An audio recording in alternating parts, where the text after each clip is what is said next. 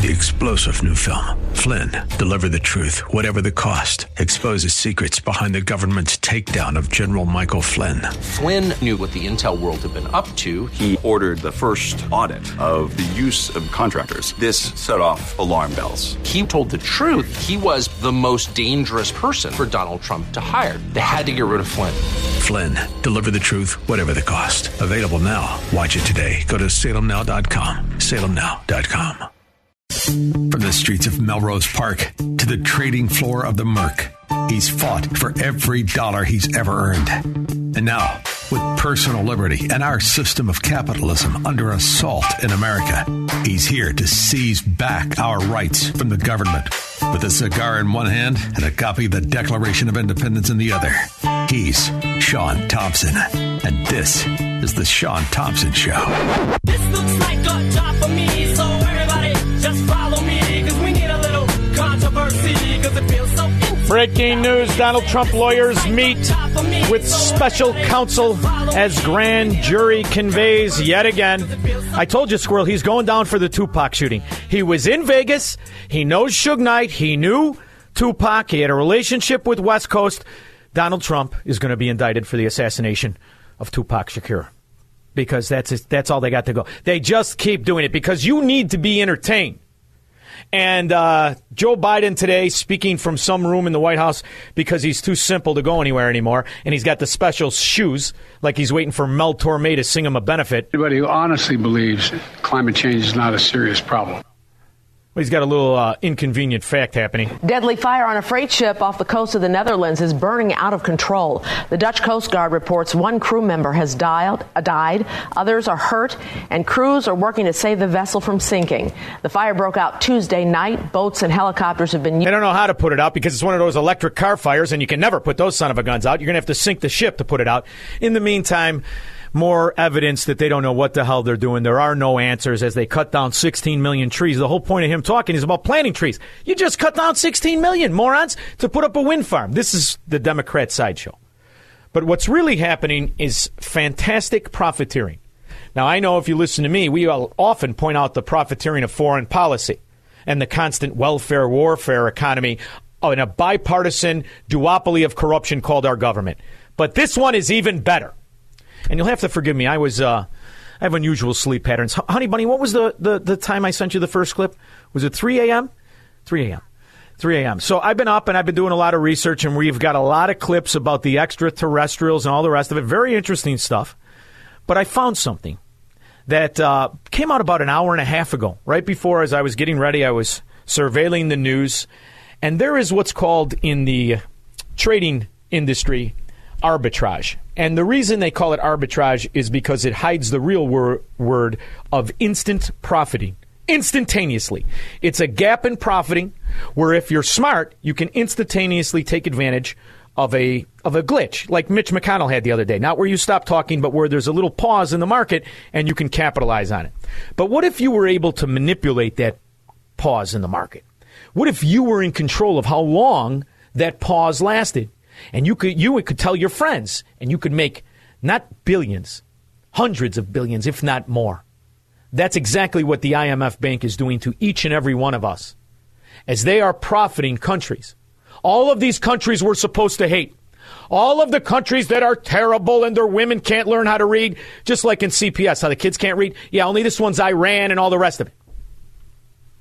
They're profiting off the American taxpayer to the tune of hundreds of billions. And one senator, it's a constant now, it's John Kennedy from Louisiana, wants to stop it or at least bring attention to it. And you will not, I will bet you money, you will not hear this clip. You haven't heard it before, and you probably won't hear it even tomorrow. Virtually every country in the world is a member of the IMF. There are 190 countries.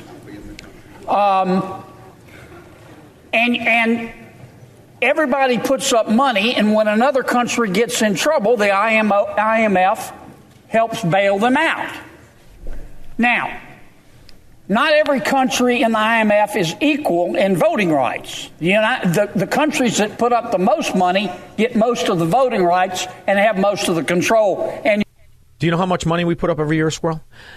They say it's $100 billion. When you look and investigate it, it's more like $160 billion a year that America puts into this corrupt cartel of banking gangsters. And wait till you see how they put the spread on. And I want you to pay attention to how you're being told we have to raise the interest rates because we're helping you. We're going to help you by bankrupting you, but we're doing it to slow the economy. The whole time speeding up their theft, because this is outright financial fraud and thievery. And by the way, Sam Bankman-Fried, yeah, they dropped another charge. You'll not be surprised, Mr. President, to learn that the United States of America puts up over $100 billion and we have the largest share of voting rights. Now, periodically, the IMF issues what's called special drawing rights. The technical definition of a special drawing right is an international reserve asset created by and issued by the IMF. But forget that. Let me tell you what a special drawing right is. A special drawing right is like a dividend. Think of it as a poker chip. So the IMF says we're going to give dividends or poker chips to every member of the IMF. Well, what can you do with this poker chip? Well, if you're Iran, for example, you can take this poker chip and go to the IMF and say, here's my poker chip, and I want $1.42, that's the exchange rate, of U.S. dollars. Whether Iran needs it or not. Pretty sweet deal. Now, Iran would never have to pay back that money. The IMF does charge Iran interest on those U.S. dollars. Will the senator yield once again, please? Order on the... By the way, the whole time he's educating the people, he's speaking in chamber. Democrats scourge crooks who are getting kickbacks from this, keep trying to interrupt him. So they have to do this about 3 or 4 times. I've already edited out 2. But this is valuable information for everybody to have. I know most shows don't do this, but what we're seeing is a puppet show. You understand? This is meant to distract you. They're stealing hundreds of billions from the taxpayers of this country. And when I say they, I mean the body politic as we know it. Because there's only John Kennedy that is smart enough or honest enough to talk about it. You'll hear but a handful of Republicans, and you'll hear 0 of the Democrats, mostly because they're too stupid to understand it. Floor. The senator may proceed. I think you might have to put some of them in jail, Mr. President. But anyway, Iran wouldn't have to pay it back, but they have to pay an interest. But let me guess what the interest rate is. 0.05%, not 5%, 0.05%. Sweet deal for Iran, especially when they don't need the money. My bill my amendment would simply say... Wait a minute, before he goes to his amendment, think about a process where you could get as much money as you ever wanted, and all you had to pay was 0.5%. And when you lent it out, it was already cooked in that you would be lending it out and make 4.5%. That's exactly what is happening.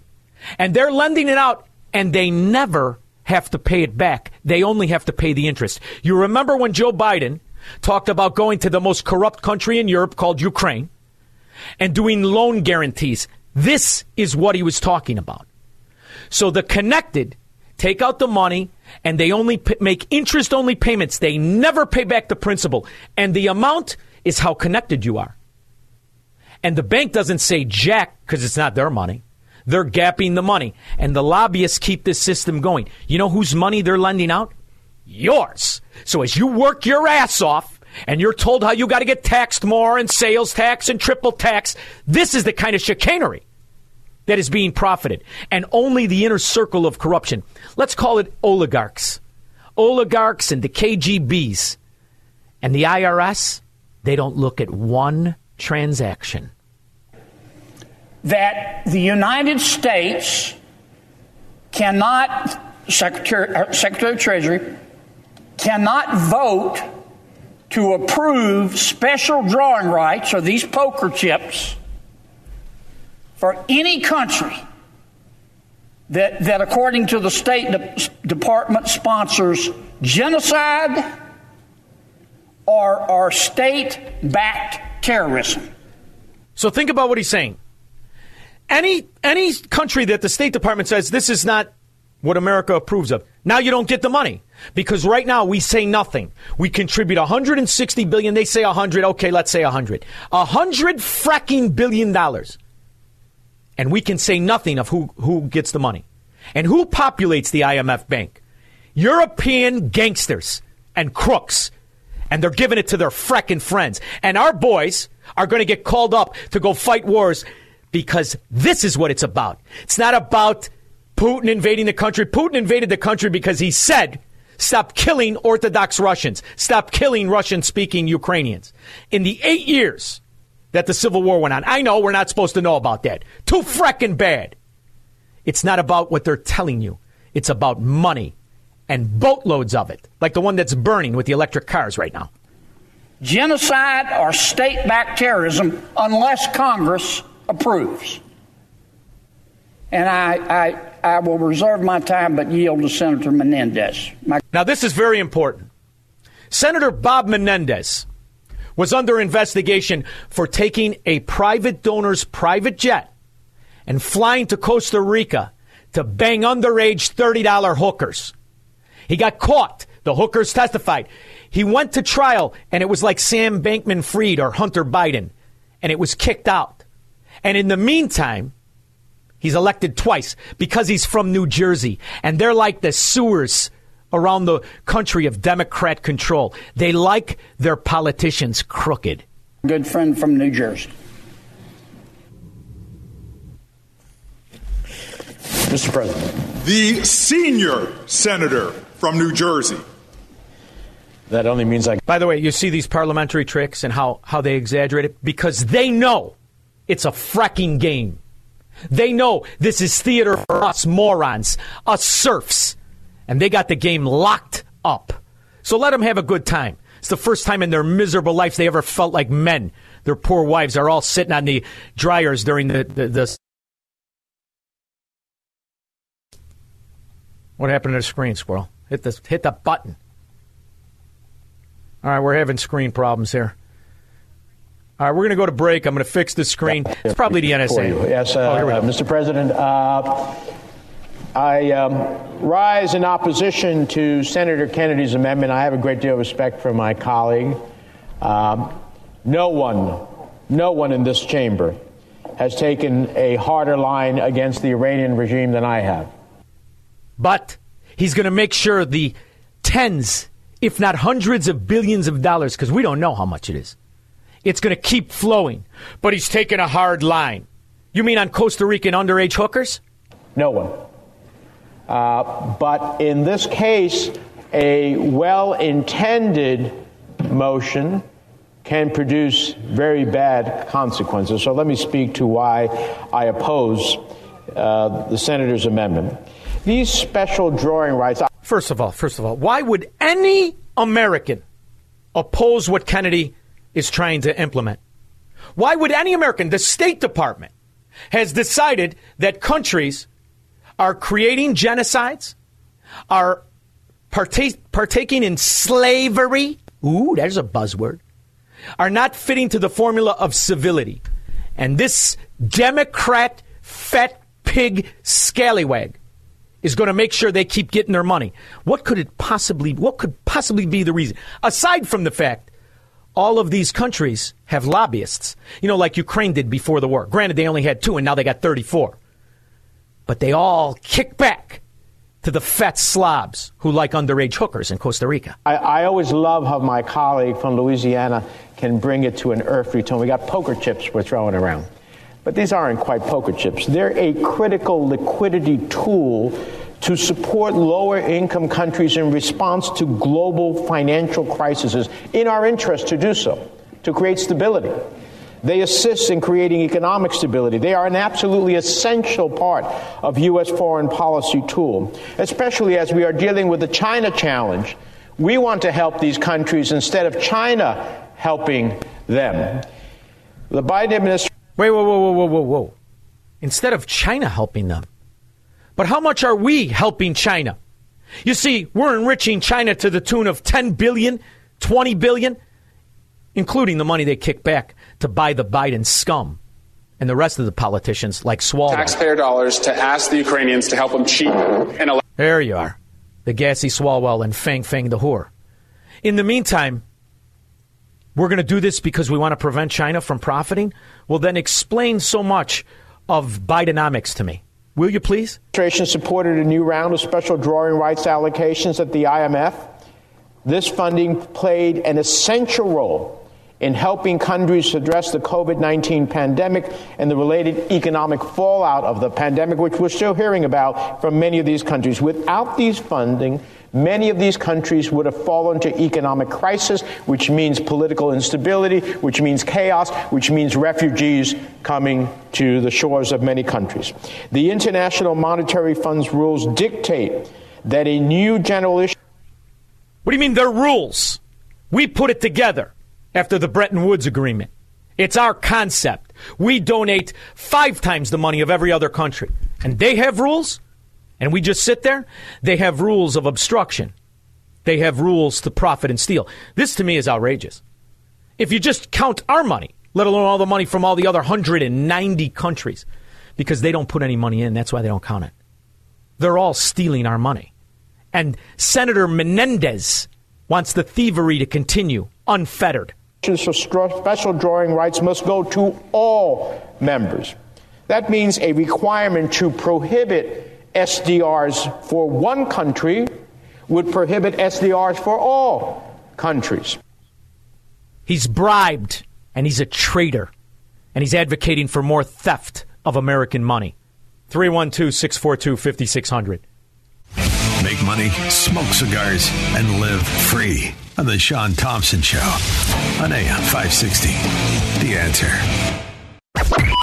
AM 560. The Answer. Oh, God. There's my guy. Trump is going down. Drive-by shooting. He was seen in a limousine shortly before Tupac and Suge Knight caught it. Indictment will start heavily. What did the underage hooker monger from New Jersey say? He wanted to stop China? We're going to fund these gangster governments, these corrupt theocrats, and all of the atrocities that we send our boys to die for. We don't want to shut the money off, because they're countries, right? And we gotta fund those bad countries because we're gonna stop in China. It's gonna hurt China. Really? That's foreign investments from the United States into the People's Republic of China, worth $2.3 trillion in 2020. That seems like a lot, Squirrel. That's almost enough to cover our deficit since this idiot with diapers on started to destroy my country and enrich China because he was bribed to. $21 billion in semiconductors, $54 billion to Chinese military companies, and a whopping $221 billion in artificial intelligence and helping them develop their artificial intelligence capabilities. We know this authoritarian country under the leadership of President Xi does not have benign intentions. We need to be very careful about exactly how much and in what sectors the American business community is investing in China when they are our number one global competitor. But see, this is a partisan issue. Or is it even really a partisan issue? Isn't Glitch McConnell with the old lady face? Isn't Glitch? He's married to a Chinese shipping heiress. His net worth is expanded to what? Is he a billionaire yet? Probably. Who cares? Because he's making sure this scam goes on as well. This is instant theft. All right, let's go to the lines. Let's go to the guy who wants to correct me. I don't have the call screen just yet, so we'll be working through Squirrel. Mike in Chicago. Hey, just wanted to tell you that as a former mortgage guy and numbers guy, 0.05 is not 0.5%. It's 0.05. Yeah, if it's 0.5, then it's 0.5%. Yeah. So it's but I think I said it verbally 0.5%. But they're middling 4.5%. on what we know, what they say is $100 billion. When you look at it, it's $160 billion. What's the math on that? It's a great arbitrage. Yeah, I'd say $700 million instantaneously is a great arbitrage. Not only that, the guys who borrow it can borrow it again next year because they never have to pay it back. All they got to do is make the interest-only payments. That's a scam that makes the 08 housing crash look like Honest Abe, doesn't it? Absolutely. Keep up the good fight. Thank you, brother. All right, who else is on the line? It was my understanding that there would be no math. Oh, I got my call screen. Oh, never mind. Give me Craig in Mount Greenwood. Craig! Hey, Sean, thanks for taking my call. And, man, you got a good show going every single day, and I appreciate it, and there's many more. And I'll tell you what, there's a bunch of people that were on the beach there in Lake Geneva. They're listening to you now, brother. They were I had my phone out. They were listening, kicking back in the sun on some, beach chairs and stuff like that. They said, who is that guy? I was like, Sean Thompson, man, from 8560. Yeah, you're still not going to get a paycheck. And you didn't do that thing where you offend everybody and say, in Wisconsin, you're not a lady unless you're 180. You didn't do that, did you? No. All right, good. No. You don't want to go over it. Right, go ahead. Not to mention you get your ass kicked by those girls. They'll stick your head in the sand like it was 1953. Go ahead. All right, these police districts, I mean, all over the city and everything, like we're taking in all these illegals. And if you're a vet, or you're a homeless vet or a homeless citizen, you can't be in the building. They're pushed out. They're thrown outside the building, and it's only the illegals that can occupy and have their. That's the beauty of a corrupt government system. The government gets to pick favorites. And, I couldn't help but notice when Pritzker was there celebrating that they're going to put out how many hundreds of millions of dollars into it? Where was he for the homeless veterans? I mean, this is his second term because this money isn't for the homeless veterans, to Craig's point. We know what it's for. It's for the future voting bloc. When I get back, we will take all of your calls. 312-642-5600. My call screen is fixed. We'll be back after this. He will never negotiate his constitutional rights with the government. Live free or die on The Sean Thompson Show on AM 560. The Answer. AM 560. The Answer. President Biden's track record of success on the economy speaks for itself.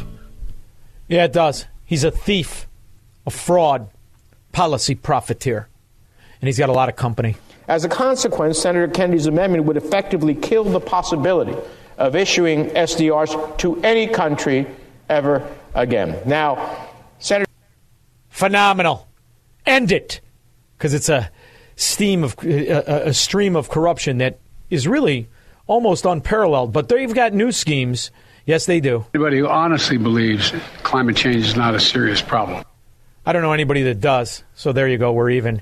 In the meantime, what else does this stupid son of a dog have planned? Well, it's not going to alleviate the heat problem right now.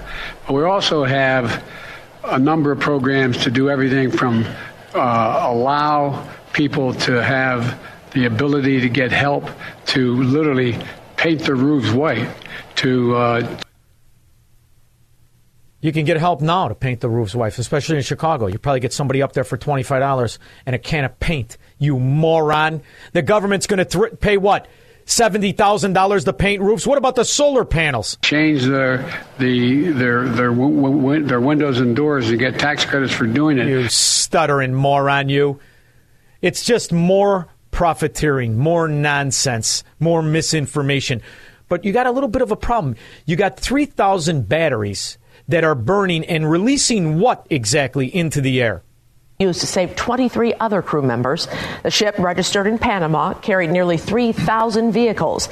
It had been traveling from Germany to Egypt. The fire could last several days. No word on how the crew member died or what started that fire. Yes, there is. She's a Chicago Democrat moron on WGN who looks blankly into the camera as she propagandizes Chicagoland and anybody in the WGN viewing audience. Is this about to explode? New video captures 3 Ford electric pickups in flames in a Dearborn parking lot. Nobody's inside, hopefully. These F-150 lightning fires are reigniting a growing concern over the batteries in electric vehicles. And we start here at 6 with the difficulty of putting out an electric vehicle fire. Good evening and thanks for being with us. I'm Kimberly Gill. Good evening. I'm Karen Drew in for Devin Scillian tonight. Ford shut down production of the popular electric truck for 5 weeks following this fire in Dearborn. That happened back in February. When the fire was out, this is all that was left of that lightning truck. Business editor Rob Maloney talked to local fire departments about what it takes to put out an EV fire. Rod joins us live from Southgate, and it takes a lot of time, a lot of water. It's a battle rod. Yeah, and a lot of firefighters aren't. Battle rod. She means battle / rod, right? I don't know. Aren't necessarily prepared because they probably haven't seen a fire. And in fact, Bob Menendez knows what a battle rod is.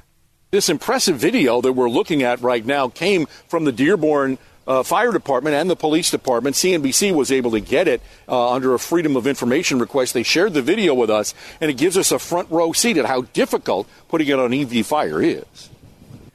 Well, you're watching it, and it releases all kinds of nonsense into the atmosphere. And in fact, Ford issued a statement after that. Don't, whatever you do, if you're dumb enough to buy an electric vehicle, don't put it in the garage. So who was the genius who thought we could put it on a ship? 3,000 of them. How do you think that's going to end? Doesn't matter. They'll put more swindle. Let's plant some trees. It'll negate the 16 million trees Scotland cut down to put up a wind farm. For example, we should, in the international effort, we've got a commitment to, plant 1 billion trees over the next several years worldwide. I mean, there's a reason why. Anyway, you guys get it. And but we got to get through this crisis in the near term, and we got to keep people safe. And I really appreciate because he's like the Wicked Witch in The Wizard of Oz. He's melting before our eyes. I wonder if we're going to get that fireball out after he falls into the ground. First and foremost, Bidenomics is inflation. President Biden's inflation, history, I believe, will demonstrate this, is a cancer on the American dream. It's a cancer on the American dream. Since President Biden has been president, electricity is up 24%. Gasoline, I'll just quote you from Louisiana, is up 65%. Eggs are up 39%. Potato chips are up 25%. Bread is up 26%. Coffee costs 30% more, thanks to President Biden's inflation and Bidenomics. Rice is up 29%. Flour is up 25%. Milk's up 18%. Ice cream, 18%. Chicken, 23%. I could keep going. What about interest rates? Oh, that's to help you. We're going to make things very difficult. Companies go out of business, bankrupt individuals to help you. And also enrich our friends and other foreign countries that don't pay back the loans. President Biden's track record of success on the economy speaks for itself. See, and all those mafia members, all those Democrat roaches, they're loving it because they just doubled the food stamps. They doubled the Section 8 housing. They doubled the money for nothing and chicks for free. And if you got a kid, drop them off in diapers. We'll take care of them. Staff now has a noticeable slowdown in growth starting later this year in the forecast.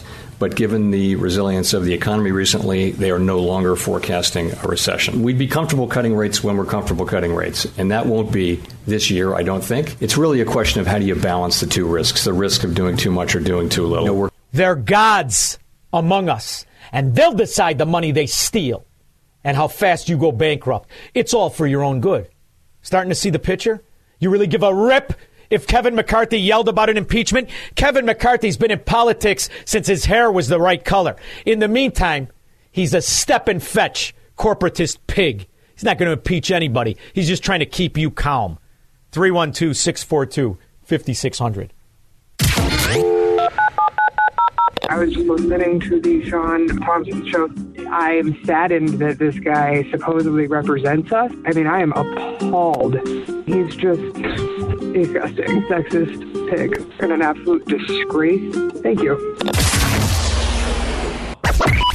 AM 560, The Answer. Oh, look who's on the line. One of my favorites. Ralph Rantoul. Sean, thank you for talking to me this afternoon. However, I am very, very sad.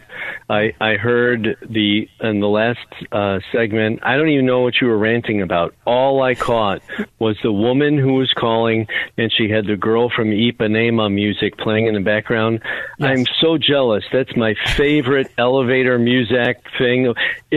If I ever had my own music that I could play during one of my calls to you, yes, it would be the Girl from Ipanema. It's also one of my favorites. And when that girl called to complain, another Illinois Republican, That was one of the guys in management's idea, and I had said I love that song. It's a song I hum. I hate it when management has a good idea. Don't you? We got the best. We got the best management here, honestly. Okay. And the risk takers. Look at who you're talking to. In the meantime, thank you very much. Right, brother. But she sums up the perfect Illinois Republican.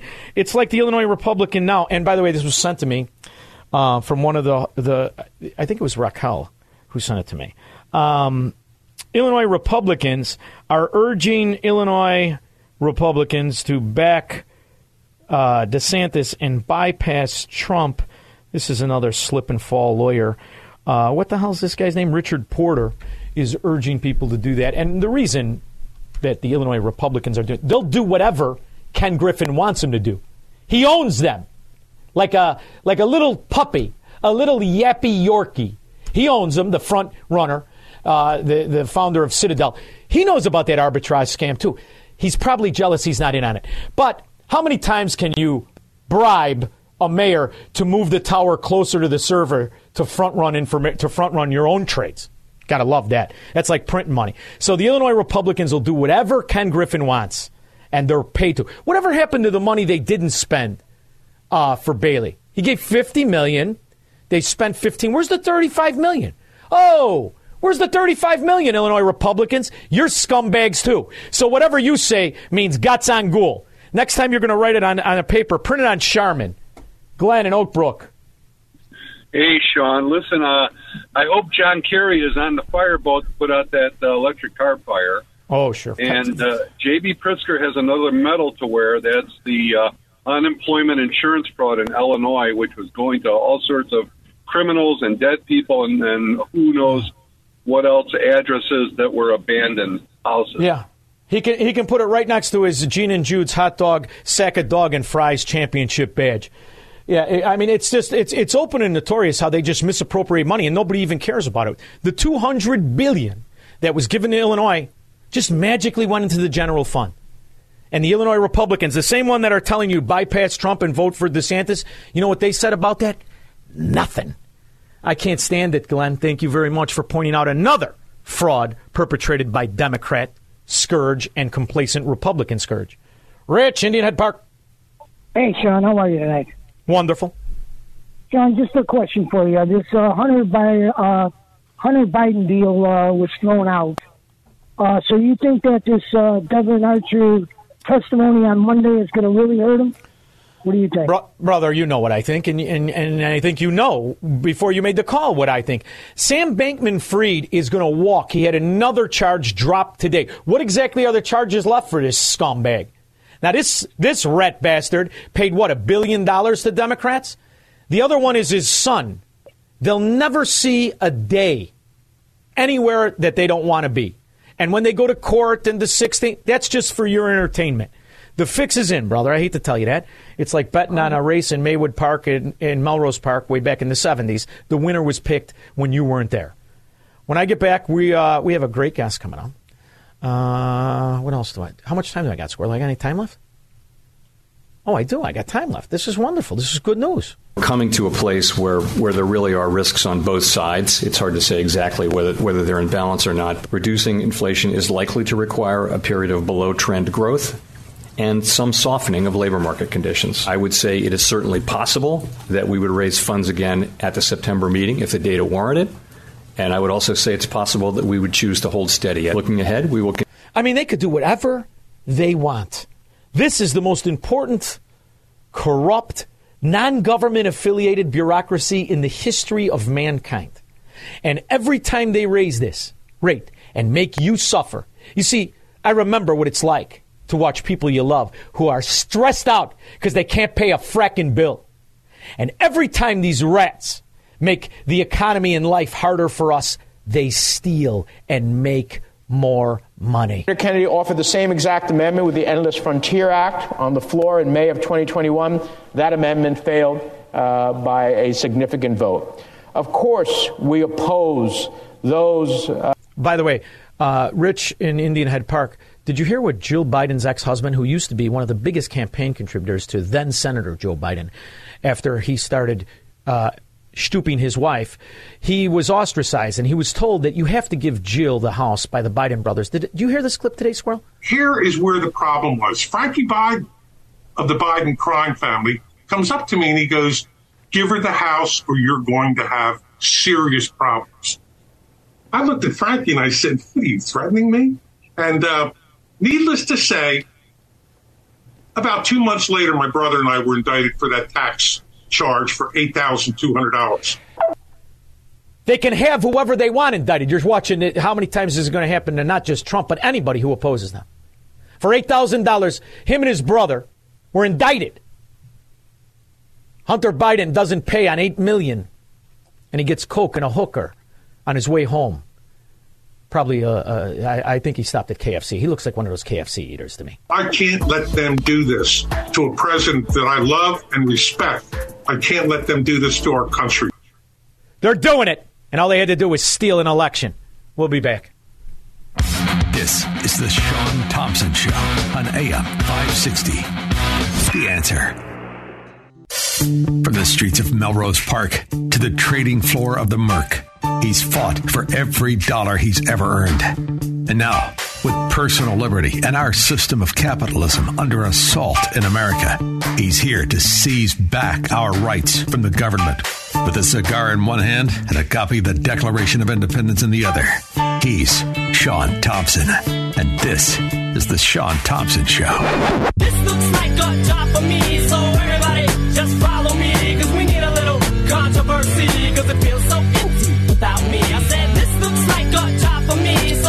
So I have to tell you, we're facing a kind of fascism in consumption that is being sold to us as virtuous. And that is this notion of electronic vehicles. They don't really work. It's a golf cart wrapped in a car that you think you like. The reality is what it is a massive amount of technology, some of which works, most of which doesn't. So when you see the cart freight, this is the second time, by the way, a ship carrying cars is on fire. Deadly fire on a freight ship off the coast of the Netherlands is burning out of control. The Dutch Coast Guard reports one crew member has died, others are hurt, and crews are working to save the vessel from sinking. My next guest is a car guy. He didn't come on to talk about electric vehicles, but I'm going to drag him into the conversation because I love car guys. Because I'm a car guy as well. I can't wait to find out what his favorite one is. But he also wants to let you know your Wi-Fi-enabled smart car, yeah, that's spying on you too. He is Eric Peters. Eric, thank you for joining me. How are you? Oh, I'm good. Thank you for having me on. You know, Eric, it wasn't long ago, and there was that scandal in Tesla. Tesla, technology-wise, was, you know, fascinating. I wanted it to work. I never bought one because I don't have hours of my day to waste. I drive a lot. But the reality is there was a scandal afoot. That car had a lot of cameras that were sold as beneficial, but there were, at that time, people who worked for Tesla spying on the consumers. Was there not? Correct. And it's not just the Teslas. Pretty much every new car also has cameras and microphones built into the thing.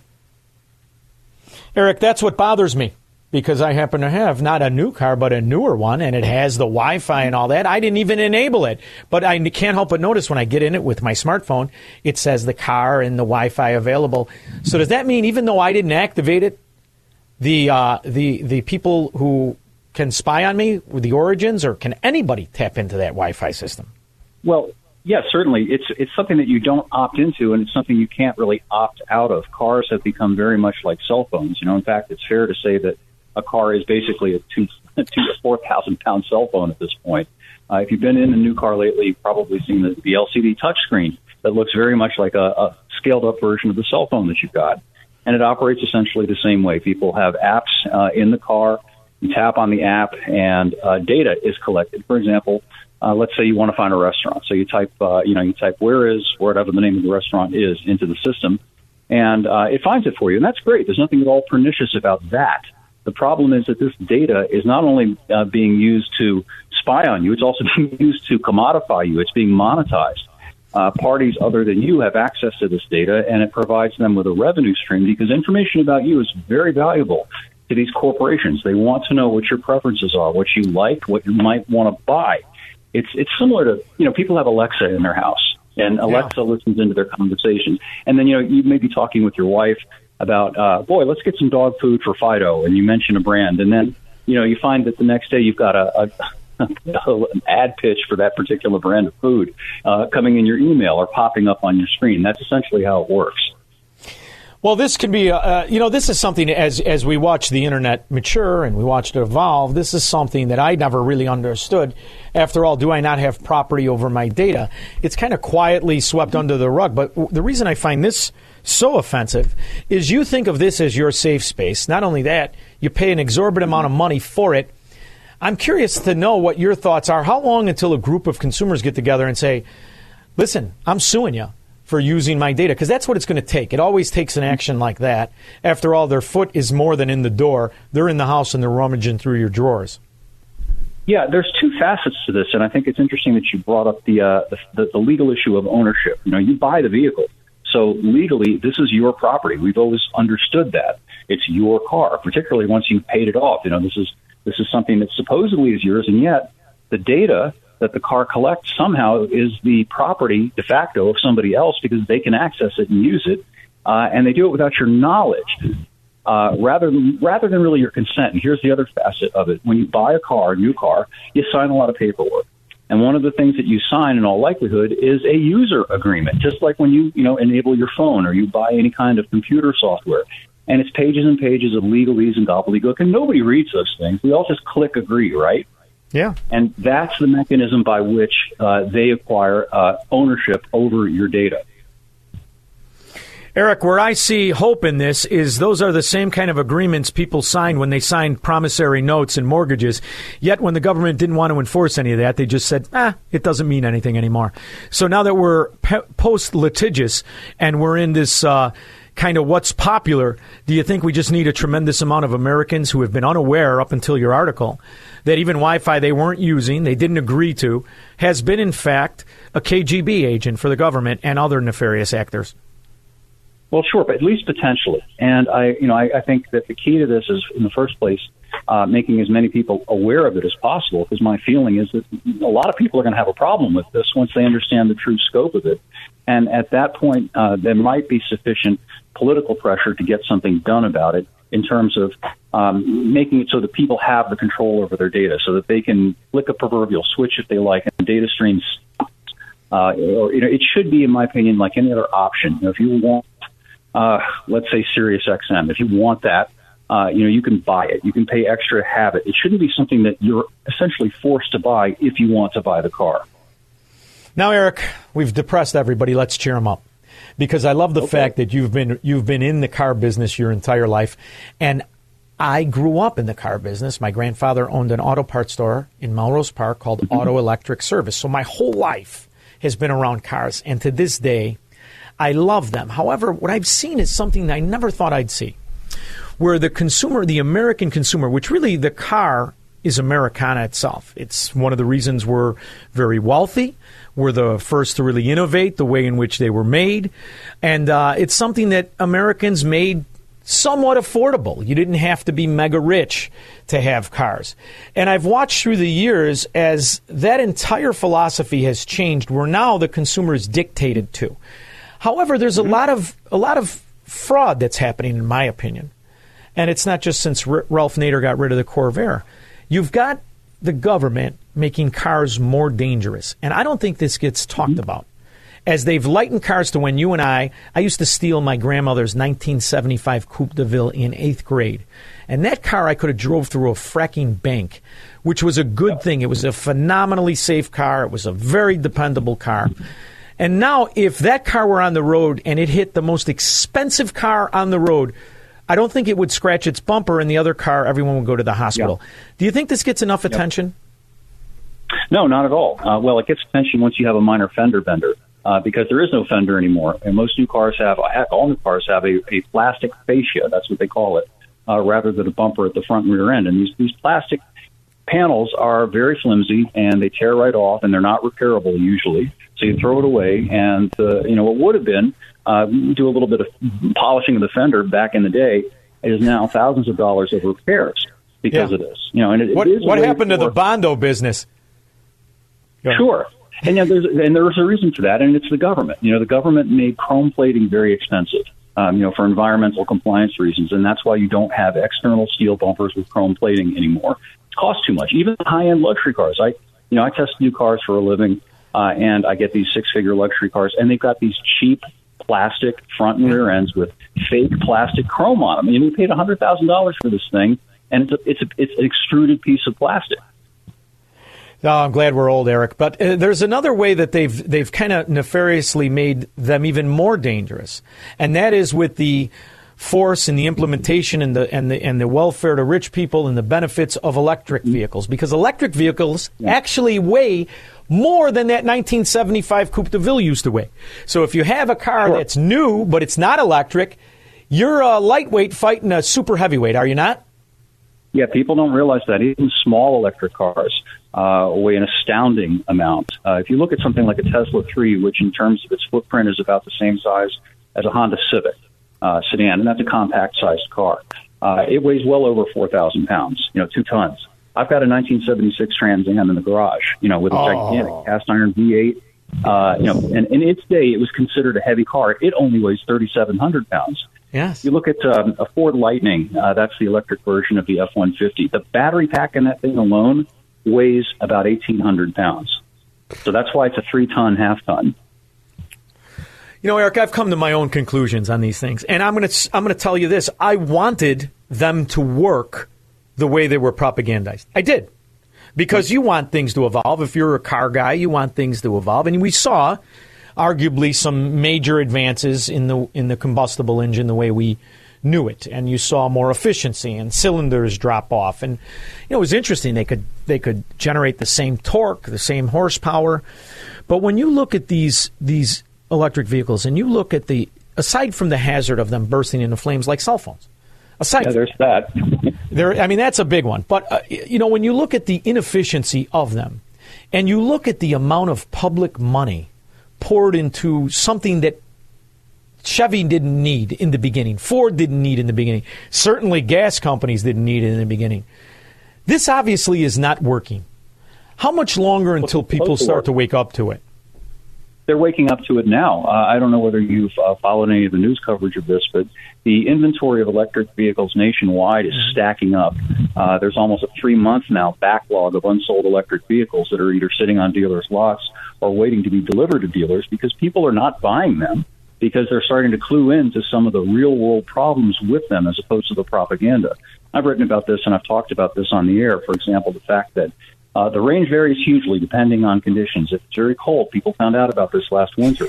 Your indicated range can dump by anywhere from 30 to 50%. And now in the summertime, similarly, because, again, the heat is hard on the batteries, and in an electric car, everything is electrically powered, everything, including the air conditioning. Yeah. So if it's 90 degrees outside and you've got that air conditioning cranked, you're draining your battery as you drive. And most of these EVs don't have a lot of range to begin with. I had a Mercedes EQE the other week to test drive, and it came with 237 miles of best-case range. So, if that goes down by 20%, you got a problem, particularly since you're going to have to go to what they hilariously call a fast charger. I love the way they use that word to describe having to wait for anywhere from 15 to 30 minutes or 45 minutes to get a partial charge, not a full charge. You can only get up to 80% charge at these so-called fast chargers, and then limp on down the road again before you have to stop and wait again. So you see this force by government and the corruption and the whole business and the subsidies and the rest of it. Here's a question I want to ask you. You're a car guy. You got a 76 Trans Am, which I would love to see. What color? Black? Did you get the black one? No. It's bright orange. It's called carousel red. It's the same color that they used in '69 on the GTO Judge. Phenomenal. Absolutely phenomenal. You got this car in the garage. You probably have other cars. How long before the government not only they'll start off taxing you a fee for having the audacity to have this, but how long before they start to outlaw it, in your opinion? Because I'm going to tell you, I didn't think they moved this fast. I think that they are going to have to do something to eliminate the alternatives to the EV, because as long as people are still able to buy and drive vehicles that are more practical and cost less, well, most people are going to do that. That's the bottom line. So they're going to have to do something about that. I don't expect them to formally outlaw them. They're much more subtle than that. I think what they'll do is pass various regulations that you'll have to comply with. that are so exorbitantly expensive that they'll have the effect of outlawing vehicles that aren't electric. That's essentially what they've done in the new car marketplace. That's why so many EVs are coming online. They're not saying to the industry, you can't build combustion engine cars. They're saying they have to be essentially zero emissions, which only electric cars qualify for. And the other thing that they're doing is saying they have to average close to 50 miles per gallon by 2026. And the only vehicles that can do that are small hybrids like the Prius. Yeah. It won't be long. They're going to be taxing us. There's no question about it. But so now let's talk. Which one's your favorite one? I started off with a 69 Oldsmobile 98 two-door. My mother's car got smashed. I rebuilt the entire ass in with Bondo. The car had to weigh 7,000 pounds. But after that, I had my favorite car, but it was one of those that you probably wrote about that you love to hate, the Chrysler Cordoba. Sexy son of a gun, yeah. But very difficult to keep on the road. Which one was your favorite? Well, you know, about the Cordoba, I wrote an article about it a couple of days ago, and I watched that commercial again because I just love that commercial. It's hilarious with Ricardo Montalban. Ricardo Montalban, the best. But what really hit me, you know, I hadn't noticed it before, but he talks about, here's the quote, this small Chrysler. That's the term that he uses. And I thought about that, how small was it? And so I looked up the specs on it, and a 75 Chrysler Cordoba was 215 inches long end-to-end. Guess what's 215 inches long end-to-end today? Cadillac. A Tahoe. Is that great? I had the gold one with the crank sunroof. Oh, are you kidding me? I thought I was George Hamilton in that thing. I absolutely loved it. And you know what's funny? I went to look how much they are today.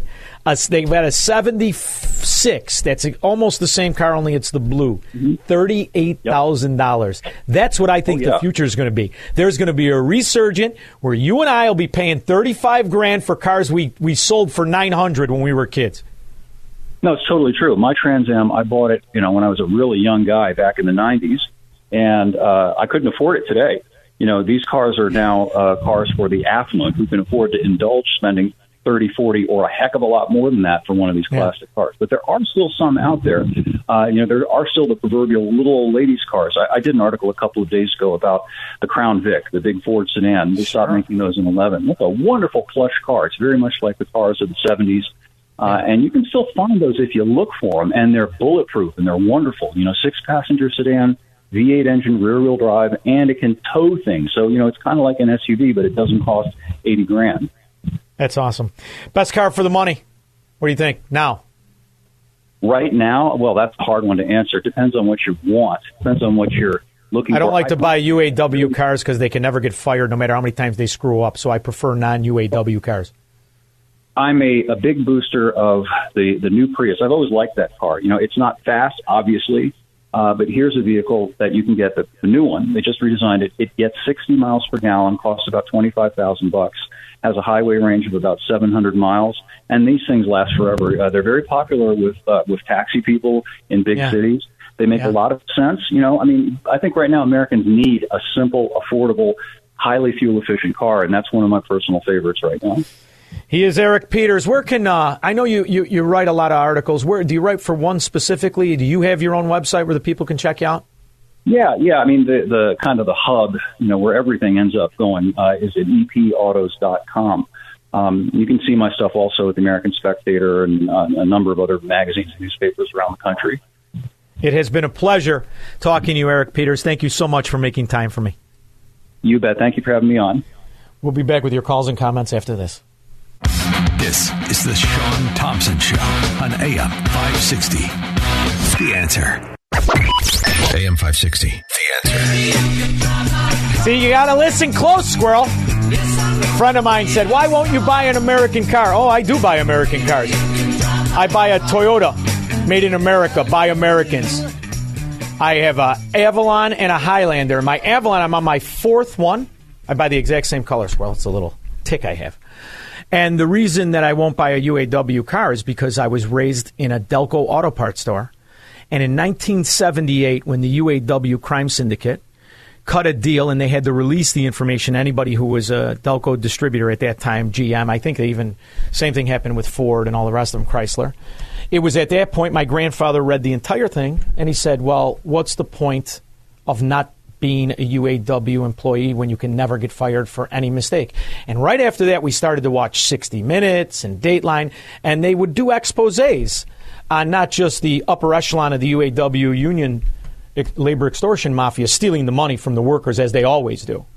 But oftentimes the workers going across the street from the plant to go in the forest preserve and drink booze and get high. I would never buy that. And I can't lie to you. Not lying to you. There's no point in it. Wouldn't be any good. So I buy American products because these cars, Toyota, Honda, and I think even Mazda now, BMW, all made in American states. Of course, only in the right to work states where the union doesn't have an illegal, in my opinion, agreement with government to be necessitized. Steve from Wilkins Hyundai, he wants to talk cars. What about that straight six? You're kicking ass with that car. How about that fine Corinthian leather on one of your girlfriend's bottoms? Brother, that was the best, the fine Corinthian leather. So now, Steve, you're a car... 77 I started, Sean. 77. You're a car guy, so you know what I mean when I say UAW. When you cannot fire somebody, when you have an agreement regardless of the product, the consumer of that product is taking a risk that he either is unaware of or would not sign up for. That's my opinion. What do you think? And the quality was horrible. They didn't care how they built them. If parts fell off, they didn't care, just like the commercial that's on TV right now. But I called to talk about the electric cars that we can't give away. Nobody wants them. Nobody wants to mess with them. When they first popped into the inventory, we sold our first few that people were waiting for, and now they sit there. And quite frankly, they're $50,000. You could buy two Hyundai Elantras for one electric car, and they get 45 miles with a gallon. Nice cars, 100,000-mile warranty. And we have to buy a forklift now to pick up the batteries because they weigh too much. If we have a warranty issue, we have to replace one. I have to buy a forklift. Besides all the other equipment we were forced to buy from the manufacturer to work on these cars. It's an absolute travesty what the industry's coming to with these cars, and nobody wants them. You want to drive 100 miles more, look for a place to charge your car. It's a joke. I can't decide if it's bald-faced extortion or more of a backdoor fascism, because no car dealer would have taken this risk because the demand never called for it. And now all of these car dealers who are really kind of hanging on and subjected to the economy have massive risk. What happens when they don't sell? Who eats it? The ultimate car company or the individual dealers? No. So when we get a car, Sean, and most people don't know this, so when we buy a car from the manufacturer, they wholesale the car dealer the car, and then it's on us to sell it. So we own that car, and we pay interest on that car every day. It's in our inventory. So, if I've got 10 $50,000 boat anchor, got $500,000 pay for it every single day. And every time the rate goes up, does your cost go up? Absolutely, the rates go up. Here, Sean. Remember back in the 80s when the interest rates were crazy, it put a lot of car dealers out of business. They couldn't pay for the floor plan, so you couldn't hold any inventory. Man, horrible. It is absolutely a horrible business. But I'll tell you what, you got some beautiful cars. I'm dead serious. That CK90 is awesome. I thought we were going to sell you one last week. I'm going to come back into town. I'm going to come and look at it. I think it's a beautiful car. Now, let me ask you a question. I think Hyundai is made in South Korea, right? No, they make them here. Well, they make them here. And Mazda, too? Mazda, most of the Mazda are made in Japan. And their quality is off the charts. I worked for Honda for 10 years, and most of the Hondas were all made here. The Fit was made in Japan. And but the Hondas were all made here, and the quality was still good. And where the quality went bad with these cars, with a lot of the cars, is the government said, Sean, you like this? The government said we have to get better fuel economy, and they made the engines loose, where they would move easier, and it caused a lot of engine failures, bad piston rings, et cetera, et cetera. So now we're doing tons of warranty work on cars that they built poorly. Hyundai stands by their cars. They're 100,000-mile warranty, and they extended it. You have an engine problem, they're fixing it, no problem. And you know what's sad, Steve, is that when I say this about UAW cars, there's not a more beautiful car than an old Eldorado, than an old Riviera, a Chrysler. I mean, even today, they're still beautiful. The Cadillacs are beautiful. But I just think the risk is not worth taking at that level, because you're not stepping in a new car that's luxurious for cheap anymore. It's not like you even want to finance that. Finance that as a mortgage. But now you understand, you gave a window to people that these car dealers, they're in the risk game themselves. And when those rates go up, the idea that you have to pay on those cars you can't move, that's a staggering thing. I wish you the best of luck. I'm going to help you. I'm going to come in and take a look at that CK90. But I want the guy deal. Come on now.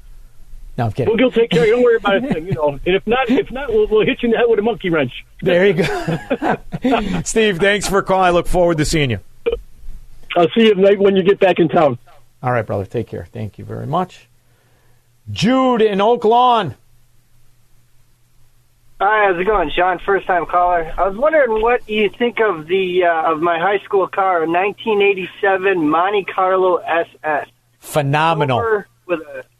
It was absolutely amazing, and I loved it. I wish I had one now. I can't find one anywhere. I couldn't decide if I liked that or the Grand National, because the Buick came out with that Grand National. That was bad to the bone. But the Monte Carlo, I think, was more luxurious. What'd you have? The Grand Nationals were always jet black, and my Monte Carlo was silver, and it had the bench seat. Did it have the red interior? Absolutely loved it. No, it had. It actually had gray interior. Okay, because do you remember they made Monte Carlo had that? They had white and silver. They would put with that wine, that burgundy interior. That was living, kid. Oh yeah, those are the days. And you want to know something? They were not that bad. The contract didn't kick in. There was still quality in those '80s cars. So you think probably ran like a top. I absolutely loved it. Never had any problem with it. And then when I sold it, it was probably the worst day of my life. Well, I didn't sell it. My dad sold it. You keep your eye out. You go down south. You find some grandma that drove down in the 80s and never took the car out. You'll find it in the Carolinas and Florida. You keep an eye out. I'll let you know if I see one. I'll mention it on air. All right? I have a quick question also for you. The housing in Florida, I'm trying to find I'm trying to move there next summer. Mm-hmm.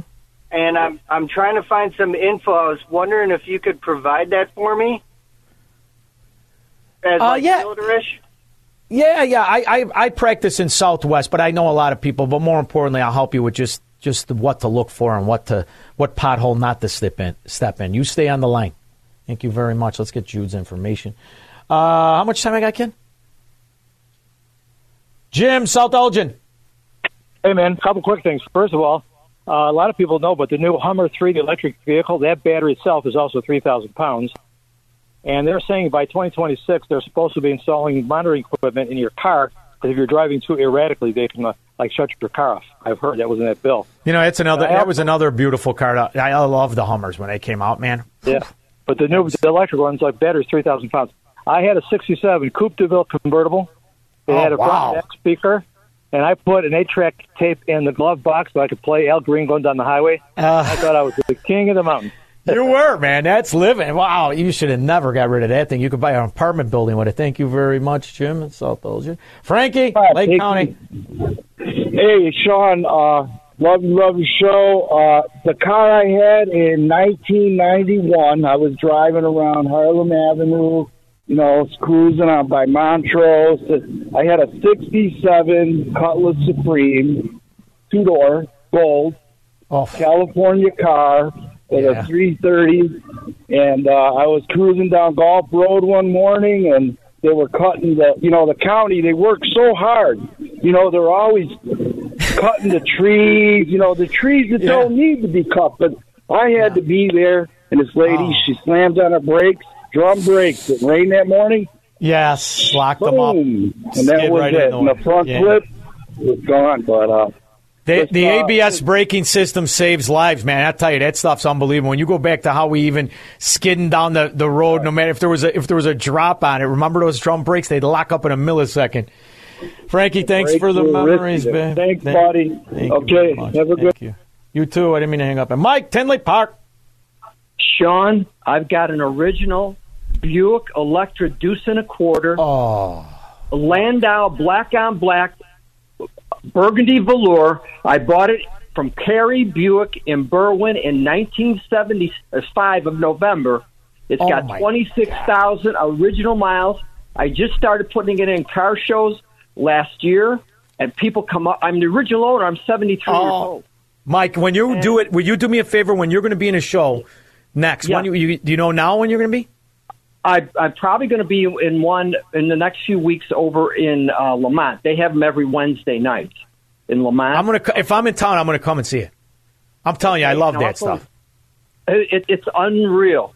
I get offers to sell it all the time. And there's not too many of us that are original owners that have. No, it's unheard of. You know, the numbers match and everything. That car's big. That's big, kid. And it's only going to get steeper.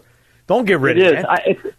I was 26 years old when I bought it, Sean. It was listed out for $8,600 back in November of 75. I remember. Listen, I used to have to run auto parts to all those places, man. Now, is it on Ogden Avenue or Roosevelt? Yep. It was Kerry Buick, K-E-R-R-Y. They're not there anymore. It was a family. Mike, don't get mad at me. I got to go. Okay. Thank you very much. Okay. Thank you very much. All right, when I get back, I'm going to take Kevin in Austin, Texas. AM 560.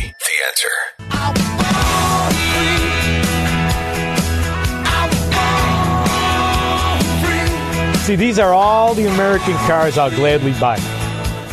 Kevin, Austin, Texas. Sean, you there? I'm there, babe. All right, good.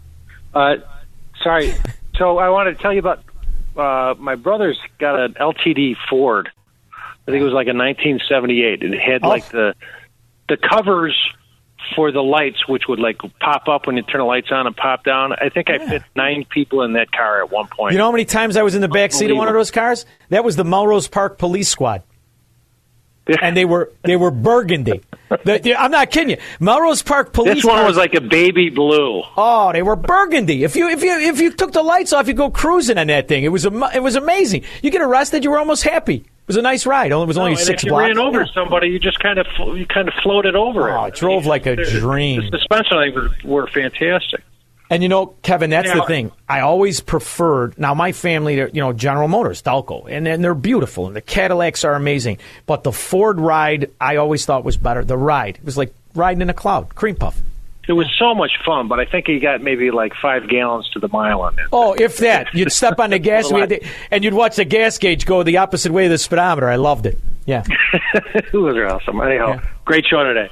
Thank you very much. How many people know what $5 ethyl is? Kathy, Chicago. Hi, Sean. Love your show. Oh, thank you. I had to mention 1976 Grand Prix Anniversary Edition. Gold with T-top. And colored leather interior. You know, Kathy, that's when they came back. Remember, it was like 74. They came back with the moonroofs and the T-tops because they were gone for a while. Oh, yeah, I loved it. But my car payment was $112 a month. And my huge money was crazy. Yeah, that's huge money back then. You could have made a mortgage payment for $200. It was rent for sure. My dad thought I was nuts, but that was my baby. That was my car. You know what, Kathy? You would have forgot the house. You'll never forget the car. Thanks for calling. Exactly. 76. And now, go ahead. No, you go ahead. Hurry. I just wanted to say now I buy the little cars, the steel die-cast cars for my grandson. And but in your head, you're still driving a Grand Prix. Thank you very much, Kathy. We'll be back. From the streets of Melrose Park to the trading floor of the Merc, he's fought for every dollar he's ever earned. And now, with personal liberty and our system of capitalism under assault in America, he's here to seize back our rights from the government. With a cigar in one hand and a copy of the Declaration of Independence in the other, he's Sean Thompson. And this is The Sean Thompson Show. This looks like a job for me, so everybody just follow me, because we need a little controversy. We just spent a lot of time talking about how much better American cars were in the 80s. We just did that. You know what else was better in the 80s? American Republicans. Oh, they were much better. Ronald Reagan and the people he appointed. People like my next guest, who is the founder and executive chairman of the Center for Security Policy. He is Frank Gaffney. Frank, how are you?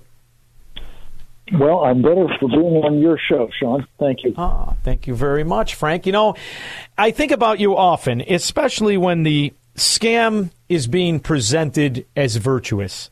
And when you look at these this digital currency, when you look at the digital IDs, when you look at the World Health Organization and all of the way in which America loses its sovereignty and becomes part of the, I don't know, I want to call it the Fourth Reich, Frank, I really do, because that's how I view it. You see how far we've slipped from our principles of Americanism and what it, I don't even know what it, if people know what it means anymore. It's a very important question, and I don't know if you know this, but we did a webinar yesterday under the auspices of something we call our Stop Vaccine Passports Task Force that was right on this point, and it's a real wake-up call on how far we are down these particular tubes. The critical development of so-called digital passports or health cards, smart medical IDs, whatever the euphemism might be, as a platform for instituting not just health information sharing, including some of your very personal private information, by the way, but really sharing all kinds of things, including, you know, where you work, who you associate with on social media, where you spend your money, and on and on. And then they overlay that with central bank digital currency, and the trap closes. And it's not just the sovereignty of our nation at that point. It is your personal freedom that is going to be no longer operative, as they used to say, in the Nixon administration. This is really going to become, I think, the challenge of our time. Are we going to sort of slide into that kind of enslavement? And if you want to know what it looks like, we actually have an example. As you know, Sean, it is the so-called social credit system of the Chinese Communist Party. And as this webinar made clear, we are perilously close to having all of that instituted without really our knowledge, let alone an ability to change course. And the weapon that will be used will be anything from the vaccine passport for the individuals, but what it will be used to backdoor nationalize corporations will be the ESG manipulation, which is touted by not just government, but by a scoundrel, a Fink, as it were, by the name of Larry Fink, who owns 5% of 95% of just the S&P 500, along with a culmination of stocks and companies and board members. It's astonishing. And we have the evidence in front of us. I mean, after all, I'm a meathead real estate broker and radio host. And I know this. There are tens of millions of Americans. And I thought of you this morning. I don't sleep much. So I got up early and I was looking at some news. There is a foreign politician. And I just want you to hear this for a minute, Frank. I know it's unusual, but give me a second here. We are here today to tell you, WHO globalitarian misanthropists, we are here today to tell you, you picked this fight, you wanted this fight, well, guess what? You've got it. Let's fight. Because these brave citizens, my colleagues and I, we will not tire to fight you every step of the way. These brave seven citizens and millions more around the world, these are the people you will have to reckon with from now on, because we are millions around the world. It is you that is the small fringe minority. You are the ones who do not have the right to dictate to the people what they want and what they don't want. So take it from me, take it from us, take it from these seven citizens who gathered here today. Take it from the millions and millions of people around the world. We will bring you down. And we will not tire until we have done just that. That is Christine Anderson, from a citizen initiative program to fight the World Health Organization seizure of Australia's health government in regards to the vaccine passports. But that's not an American. That's the part, Frank, that sickens me, because outside of a handful of maybe 2 senators and 3 congressmen, nobody's really resisting much of this out loud. It's true. And yet that's an incredibly exciting speech. I must tell you, I hadn't heard it before. I'm familiar with Christine, of course, but she couldn't have been more right, and her words could not be more inspiring and more needed. And so thank you for treating me and your audience to that rendering. And I just pray that those words will now echo. And it's really one of the things that we've talked about before, Sean. I'm fond of saying I was imprinted as a young man before I had the privilege of working for Ronald Reagan, watching him go to the American people and seek a mandate for a course correction. Specifically, most relevant to my line of work, the national security space, his efforts to take down the last totalitarian system that sought our destruction, namely Soviet communism. But, you know, he was talking about the sorts of things that Christine is talking about in that short clip. It was about freedom. It was about ensuring that it survived in America on our watch, because as he famously noted, as you know, every generation faces an existential threat to freedom. And if we don't rise to the occasion, we'll tell our children and our children's children what it was like to live in the United States when men were free. That's where we are. And whether the particular flavor of totalitarianism is the Chinese Communist Party, which is up to its eyeball in all of this stuff, the global governance scam and on, the COVID business and the health passports and all the rest of it, the lockdowns, or whether it's, you know, the World Health Organization, or whether it's the United Nations, or whether it's the cultural Marxists in this country, including, by the way, the man who has been tapped by President Biden to become the next top military officer in our armed forces, a general by the name of C.Q. Brown, who is all in on this stuff. I mean, these people are coming for us, and Christine Anderson is absolutely right. We have to defeat what they're trying to do. So we have the virtue of righteousness and liberty and freedom and the principles of the Enlightenment, along with millions of citizens around the world. But specifically in this country, it is supposed to be stoked by our government. Yet our government has been corrupted.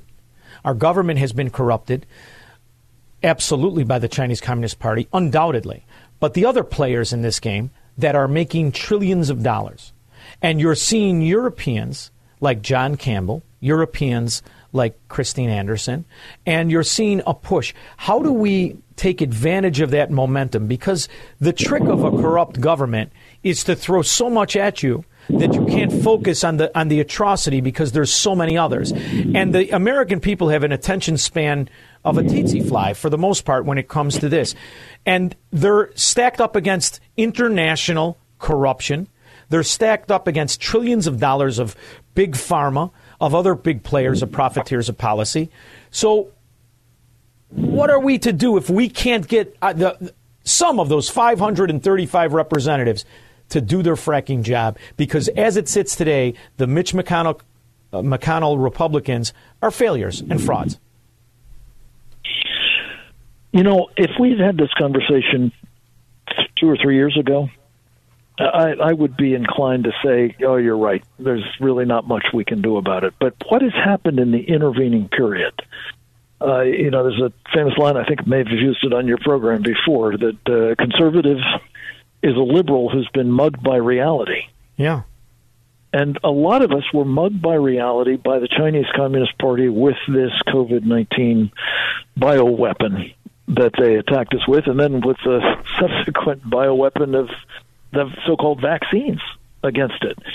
And I think what we now have to confront is the distinct prospect that this government and the World Health Organization and the Bill Gateses and the Chinese Communist Party and the ESG corporations and Larry Fink and all the rest of them have in mind for us is more of the same.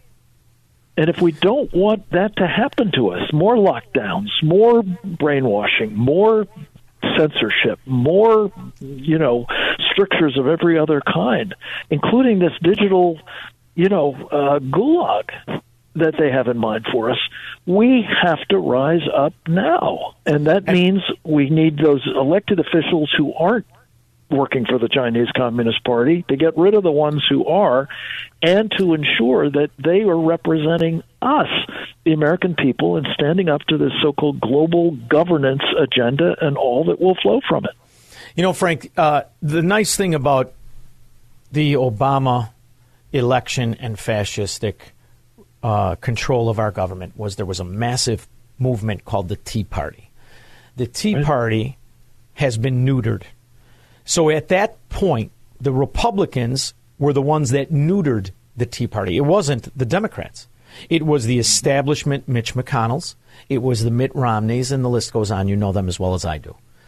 So at what point, Frank, and it's always hard because you're at a moment in history, but at what point do the good people in those Tea Party supporters and those people who fashion themselves to be Tea Party people break off and say, now I'm not going to play the game the way we did in 2008 and 2012. Now it's time to take the decent people and break the duopoly of government supremacy. And I think at that point, what will happen will be those people who fashion themselves Kennedy Democrats, they will agree with us because there's still that undercurrent of anti-establishment, in particular when it comes to big pharma, of people who are forced to vote for somebody they can't stand either, because these people cannot stand Joe Biden. There are good people that have been lured into this duopoly, and they're Democrats, and they're a million times better. But maybe it's because there isn't a real viable option, because the alternatives haven't been clear of an agenda or coherent of a mission. So is it that time? It's hard because it's now. It's always hard. You know, reflection is the best way to look at things. But maybe now is the time to break the Republican Party, because we can't clean the Democrats. We can clean our own house, though. This is a very big question and a very big task. Could I just make a suggestion? Yes. About how we might begin a course correction? And I think it can be done in a small step, but one that is very consequential. As I mentioned, I am very focused on the idea that this general officer, who is currently the chief of staff of the Air Force, and who has been imposing the woke agenda on the Air Force, which the Heritage Foundation has chronicled as contributing to the transformation of the Air Force from an institution that was in 2021 assessed as be weak, marginal, in 2022 weak, and now very weak. We need to say no to the idea that a guy who has that record of mismanagement and incompetence, nothing of this woke. Oh, Frank, the NSA got your phone. Sorry, can you hear me? Now I can. I haven't moved. Oh, believe me, I'm fully aware it's some agency that doesn't want you to talk. No, but Sean, here's the point. We have a chance with the vote that is coming up on the confirmation of C.Q. Brown to be the next chairman of the Joint Chiefs of Staff to say no, not only to them, but to that agenda, and to keep the United States military from plunging further down the rabbit hole of this, you know, cultural Marxist fundamental transformation. And if we could accomplish that, my friend, I think you begin seeing a course correction taking place more broadly. And yes, I think you will see alignments in the political universe, maybe along the lines of what you talked about, Kennedy Democrats, you know, aligning with MAGA Republicans, I don't know. But what I do think is that a lot of independents, and certainly people in both of those two parties, are not interested in going down this track further, especially having been mugged by the reality of COVID. So that's a place to start. You asked, how do we do it? What do we do? I would say go to rejectgeneralbrown.org right now and send a message to your two United States senators saying you do not want them to vote for this woke Marxist general to take our military down. And with it, I think, what's left of our country. That's what we have to do, because, at this point, Frank, I know the era in which you worked in government. I know what took place specifically during that time. But when you look at the Leviathan and you realize that there is no watcher that watches the watcher, they are in control. This is the beauty of the Biden administration, is it has unveiled the fact that this is a Leviathan that has absolutely no oversight. And we have been suffering and lulled into complacency with an illusion of a republic. The reality is these bureaucracies, they're in control. There is nobody that can stop it. I'm hoping we can do it if we have enough politicians that maybe try to align it. My fear is ultimately they do what they want. We don't even ask where any of the money is. They tell us money's missing. We don't even get to know about it. In the beginning of my show, I talked about the IMF Bank. How many politicians know about the IMF Bank or how it works and the instant arbitrage of an agreement of corruption where the borrowers in foreign countries don't even have to pay back the money as long as they make the interest payments? So at a certain point, we're going to have to get a righteousness and somebody in there who understands what the republic is supposed to be and puts the restraints, the only place they're ever to be in America, on government. And as it looks to me, they're completely unfettered. They are indeed. And the place you begin to take it back is with small steps, and this is one of them. And I'm not saying it's a panacea, John, you know that. Yeah. But I am saying if you recognize that the unaccountable bureaucracy, whether it's uniformed or civilian, is the starting point of the problem. That's the starting point of fixing that problem. And I think rejecting General Brown is a place to start. Frank Gaffney, the founder and executive chairman of the Center for Security Policy. You know how much I appreciate it when you come on. Give the website one more time so we could maybe start something. That one is rejectgeneralbrown.org. Thank you very much, Frank. I appreciate you. Thank you. I do. You too, my friend. God bless. Bye-bye. We'll be back with your calls and comments. This is the Sean Thompson Show, where Democrats are always wrong, Republicans are seldom right, and politicians are never, ever to be trusted. On AM 560, The Answer. AM 560, The Answer.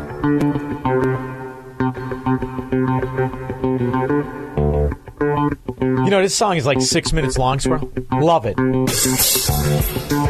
Absolutely love it. And before we go to the resident Democrat, which we will go to, it's fun to watch the Democrats explain the absolute undeniable evidence of the traitor in chief. How about traitor and thief? Called Joe Biden. Republicans, first of all, they went after Mayorkas. Then they went after a couple of other. And now they're going after President Biden and Hunter Biden. Your reaction to that? This is just a complete distraction, and Speaker McCarthy knows it.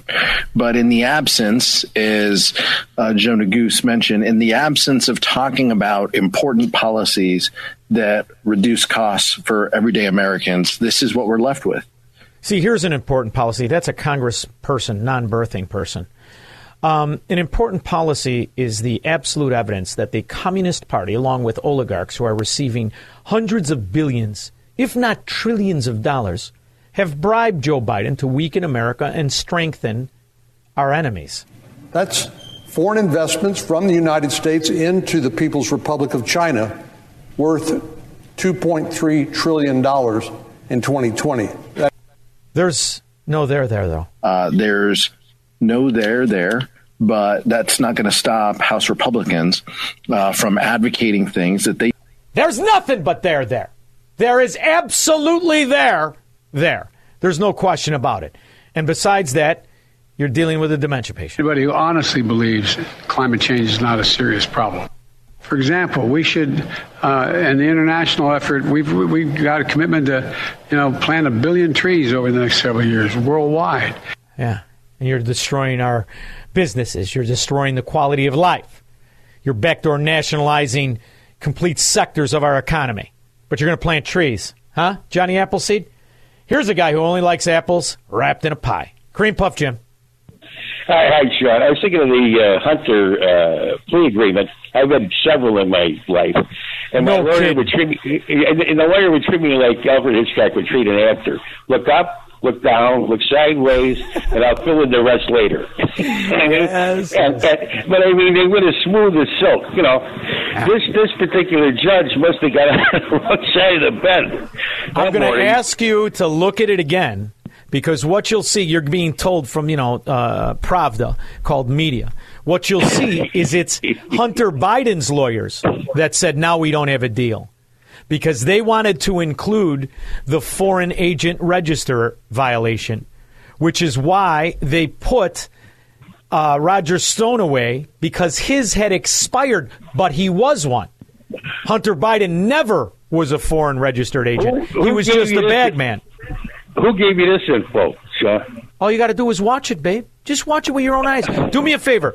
Stop chewing because you got the greasy beef sandwich. You can't focus on the show. I know you're running on empty. The pension check doesn't come for 4 days. I'm desperado for God's sake. Don't even remind me. Go back and watch it. Just you'll be amazed at how you could focus without chewing. You're going to be a good citizen if you just stop chewing and watching news. Thank you very much. Kevin, Las Vegas, Nevada. Oh, I love Cream Puff. He's everything he says, he can't stop laughing. He's the best, man. I'm telling you. He's a likable Irish derriere politician kissing son of a gun who I love. He's the resident Democrat. I love him. I've never met him. Never met him. For all I know, he's 185 pounds and could do 1,000 pull-ups, but I'm betting against it. Yeah, I'm taking that side, too. I'm not betting against that at all. Yeah, I listen to you pretty intently every day, and, you're always talking about, this is a scam, this is a scam, this is a scam. I mean, you need to be wrong more often. Is there anything that isn't a scam in this government right now? Well, what we have to expose, what you have to focus on, is that we're being placated with an illusion of what we're supposed to have. And when you look at these bureaucracies that have become all-powerful, you start to realize most of them, the most dangerous of them, are not even part of our government, like the Federal Reserve, like the IMF. Exactly. Bank. Right. And this is something that people, they've been numbed, because when Ron Paul started to talk about it, if you go back and look at him from the 60s, 70s, and you look at him, he was right about everything. But for some reason, he didn't say it in a way that got people's attention. I don't know what it was. But if you look at what the content of what he was saying, he was like Karnak. He was exactly correct. And you look at him argue with some notable conservatives. You look at Fireline, or Firing, whatever it was, that the show with the guy who started the whole conservative movement. And you look at him argue with him. Rand Paul won that, and history vindicated him. We don't have that luxury anymore, because the Leviathan is at the breaking point of breaking our chances of resisting it. That's why when I have Frank Gaffney on, the only way that I can see to break it... I love Frank Gaffney. He's great. Oh, very good. But the only way that I can see to break it is in these good states breaking apart from the Republican Leviathan itself, because the Republican Party's in on this. When you see Mitch McConnell, you see the wife, the billion-dollar shipping heiress, the Chinese Communist connection, and you realize what he's done to keep that relationship alive. He's culpable for this $2.3 trillion we're sending to China every year. $2.3 trillion is a lot. And you look at the politicians that are bribed, and you look at the countries that are recipients of the IMF money. That's our money. And you look at all of it. And in order to break it, it's got to come from outside the system as it sits. So it's going to have to come from a third party. It's hard to tell people that, because they want to believe the Republicans are the good guys, when the fact of the matter is you may have more good guys who actually think themselves to be Kennedy Democrats than you do McConnell Republicans. You mentioned the Federal Reserve there. That's what I wanted to kind of talk about. I haven't had a minute to dive deep into that, and you've been talking about it forever, but I watched this guy, G. Edward Griffin, wrote the book, The Creature from Jekyll Island. I watched this 2-hour thing on him last night explaining the Federal Reserve. Oh, my God. I have to listen to it again. I couldn't. And you have to research it, because what I did is I was given that book years and a long time ago, and it's a phenomenal book. But you go back and you cross-reference it, and he's right about everything. It's fascinating. He's talking about this in the mid-'90s. The video I watched, it sounds like today. It sounds like he wrote the book, and I want to say he wrote the book in the late '70s. He was a brilliant guy, and he died, and never gave up the fight, and he was a truly way ahead of his time. But what he did with that book is expose that to tens of millions of people. And everyone should read that book, and everyone should understand it's a private company. It's just called the Federal Reserve. They are gods among us. That's why I play these clips. A private entity sets the tone of our currency, the velocity of money, the most important thing. There's a reason Joe Biden is bribed by communists and oligarchs. They want to take away the arrogant, rich American, and they're finding ways to do it, and it's all through policy. And that needs to be focused on, Kevin. So thank you very much for bringing up T. Edward Griffin. Brilliant son of a gun. Thank you very much, Kevin. I appreciate your loyalty. Oh, didn't mean to hang up. I did. David and Lansing, I got about 30 seconds, kid. Hey, Sean, you had Frank Gaffney on, and you played that clip of the woman saying there's millions of us. Christine Anderson. I don't see it. I think we're headed towards the concentration camps, and just let me put it succinctly. Yeah. You know, the conservatives are still using Facebook, which gives Mark Zuckerberg money to put out $400 million worth of drop boxes. David, so I got Freedom Square on here. Money. They're growing every week we have them on. Freedom Square is an alternative in so many ways to Facebook. It's an alternative to so many things. So there are things afoot. You're just, you know, it's hard. You get beaten down with bad information and you stop to think optimistically. But you have to, because we are going to win, because the other system can only fail. It only fails. Now, whether it fails in our lifetime or not, that's the question. So we need to do everything we can. And that's why I always advocate doing it.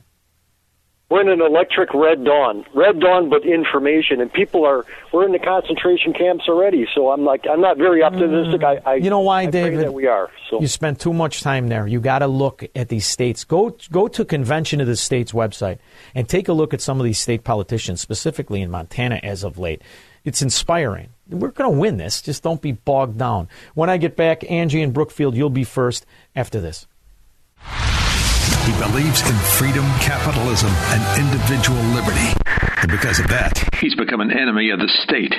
He's Sean Thompson, and this is The Sean Thompson Show on AM 560, The Answer. AM 560, The Answer. See, this is why I don't want you to take a day off. You're good at this, squirrel. In the meantime, I've got some good news. This is really good news. I'm glad to be wrong. Angie Brookfield. Hey, Sean. Love your show. I thought I better call you and tell you that G. Edward Griffin is alive and well. He's got to be in his 90s. I think he's born in the 30s, early 30s, right? Yeah, he's probably in his early 90s, but I bet you could get him on your show. I've been a fan of his. I'm not kidding you. I want to say 30 years, because he wrote that book in the 70s. I mean, he was at the fore. Do you know that Yuri Bezmenov clip that I play all the time about the defector from the Soviet? That's an interview that was given to him by G. Edward Griffin. Did you know that? Well, I didn't know that, but it's great that people are coming around and reading this stuff and becoming aware of it. And I'm glad that you're promoting it, and get him on your show. And, Angie, that's why we're going to win. You see, they tried to do this in the late 60s, early 70s, and they were defeated. And that's when you had the Reagan Revolution. And never forget, Ronald Reagan, a Kennedy Democrat. So, and if you look at Reagan's economic policy, it's the same policy of JFK.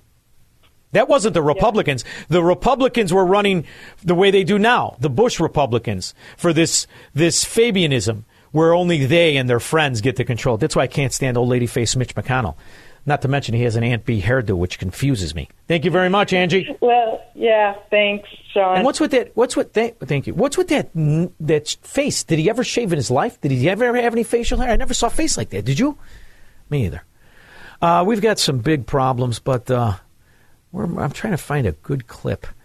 Do you really want to hear Pelosi pretend that the idea of the Enlightenment and separation of powers was from Italy?